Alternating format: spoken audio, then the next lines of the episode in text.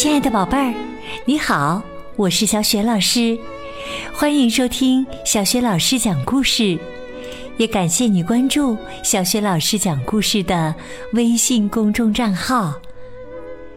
下面呢，小雪老师给你讲的绘本故事名字叫《小不点儿皮特》。这个绘本故事书的文字和绘图是来自瑞士的马克思·菲斯特，译者史清玲，是电子工业出版社出版的。好啦，下面小雪老师就为你讲这个故事了。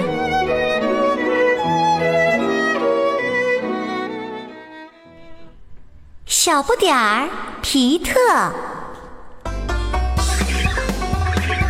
从前呐，有一群企鹅，幸福的生活在南极洲。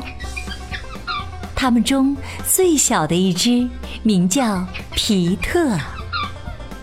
皮特很弱小，所以企鹅们都亲切的叫它“小不点儿皮特”。皮特的妈妈安慰皮特说：“别放在心上，孩子。”所有企鹅在小时候都是小不点儿，等你再长大一点儿啊，就可以和我们一起去大海里游泳啦。在皮特眼中啊，那些大企鹅在海中游泳的样子美极了。他希望自己快点长大，和大家。一起去海中游泳。晚上，大企鹅们回来了，它们摇摇摆摆地走回自己的栖息地。瞧见它们那笨手笨脚的滑稽样，皮特禁不住笑起来了。大企鹅们在冰雪上走起路来。竟然还比不上小皮特呢！皮特自言自语说：“我要让他们看看，企鹅是能够姿态优雅的在陆地上行走的。”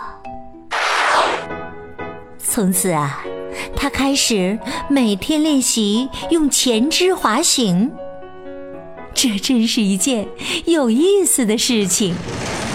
他在冰上滑来滑去，但时常会在地上重重的摔上一跤。皮特的一些朋友时常会留在家中陪伴他，他们一起捉迷藏、打雪仗，一起堆雪企鹅，玩的开心极了。时间过得真快呀！一天，企鹅居住的地方飞来了一群鸟，它们有的在叽叽喳喳的叫唤，有的在挥动翅膀，热闹极了。皮特在鸟群中走来走去，觉得非常自豪。这些鸟是多么弱小啊！他觉得自己已经长大了，个子够高了。你好，一只小鸟向皮特打招呼。你是什么鸟啊？长得这么滑稽？皮特回答说：“我是一只企鹅，名叫皮特。”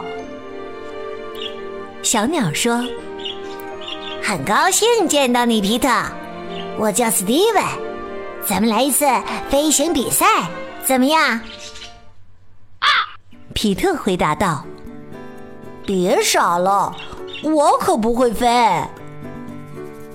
史蒂文说：“那你该学一学呀，你只要使劲挥动翅膀就行了。看看我。”很容易的，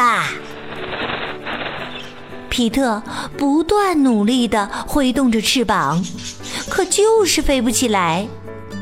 他仅仅是朝上跳了一下而已。虽然皮特与斯蒂文不能在一起飞翔，但是他们还是很快的就成为了好朋友。然而，皮特最大的愿望就是和他的朋友一起飞翔。尽管他一次又一次的试飞，但结果却总是很快的就坠落了下来。鸟儿们继续迁徙的那一天，终于来到了。史蒂文必须和同伴们一起去其他地方。两个好朋友互相告别的时候，皮特泪流满面。放心吧，皮特。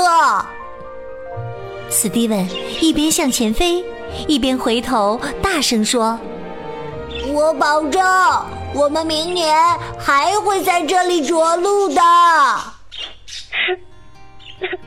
皮特非常难过，但是妈妈知道如何让皮特高兴起来。第二天早晨，皮特第一次被允许和大家一起下海。虽然皮特一想到一头扎入水中的情形就十分恐惧，但他还是非常兴奋。他在水边发现了两处冰架，他小心翼翼地沿着冰架，屁股朝下的滑入海中。皮特心想：明天我一定要来一次。漂亮的跳水。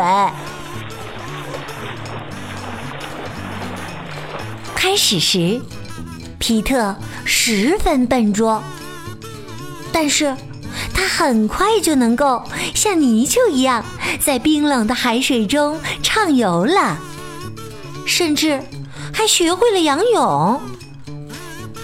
在游泳比赛中，他是最后一名。玩游戏时，他又一次失败。尽管经历了多次失败，可是他没有灰心丧气。大海中有各种各样的鱼和千奇百怪的水草，皮特看上一百遍也不会厌烦。在每一块石头的角落里。会有新奇的东西出现。海洋是多么神奇，多么神秘呀！月亮升起来了，皮特高兴的一摇一摆的走回到妈妈身边。他累极了，累的都不想和妈妈讲他今天的经历。还是等到明天再说吧。皮特很快就沉入了梦乡，他梦到了史蒂文，梦到了大海，还梦到了他明天要跳水。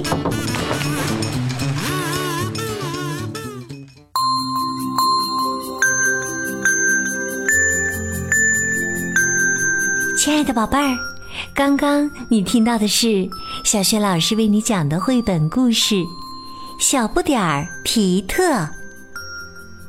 宝贝儿，你还记得皮特沉沉进入梦乡以后，他都梦到了什么吗？如果你知道问题的答案，欢迎你在爸爸妈妈的帮助之下，给小雪老师写留言，直接和小雪老师互动。小雪老师的微信公众号是“小雪老师讲故事”，欢迎宝宝宝妈来关注。微信平台上不仅有小雪老师每天更新的绘本故事，还有原创教育文章和小学语文课文的朗读。如果喜欢，别忘了随手转发或者在微信平台页面的底部写留言，点个赞。我的个人微信号也在微信平台的页面当中，欢迎你添加我为微信好朋友。好啦，我们微信上见。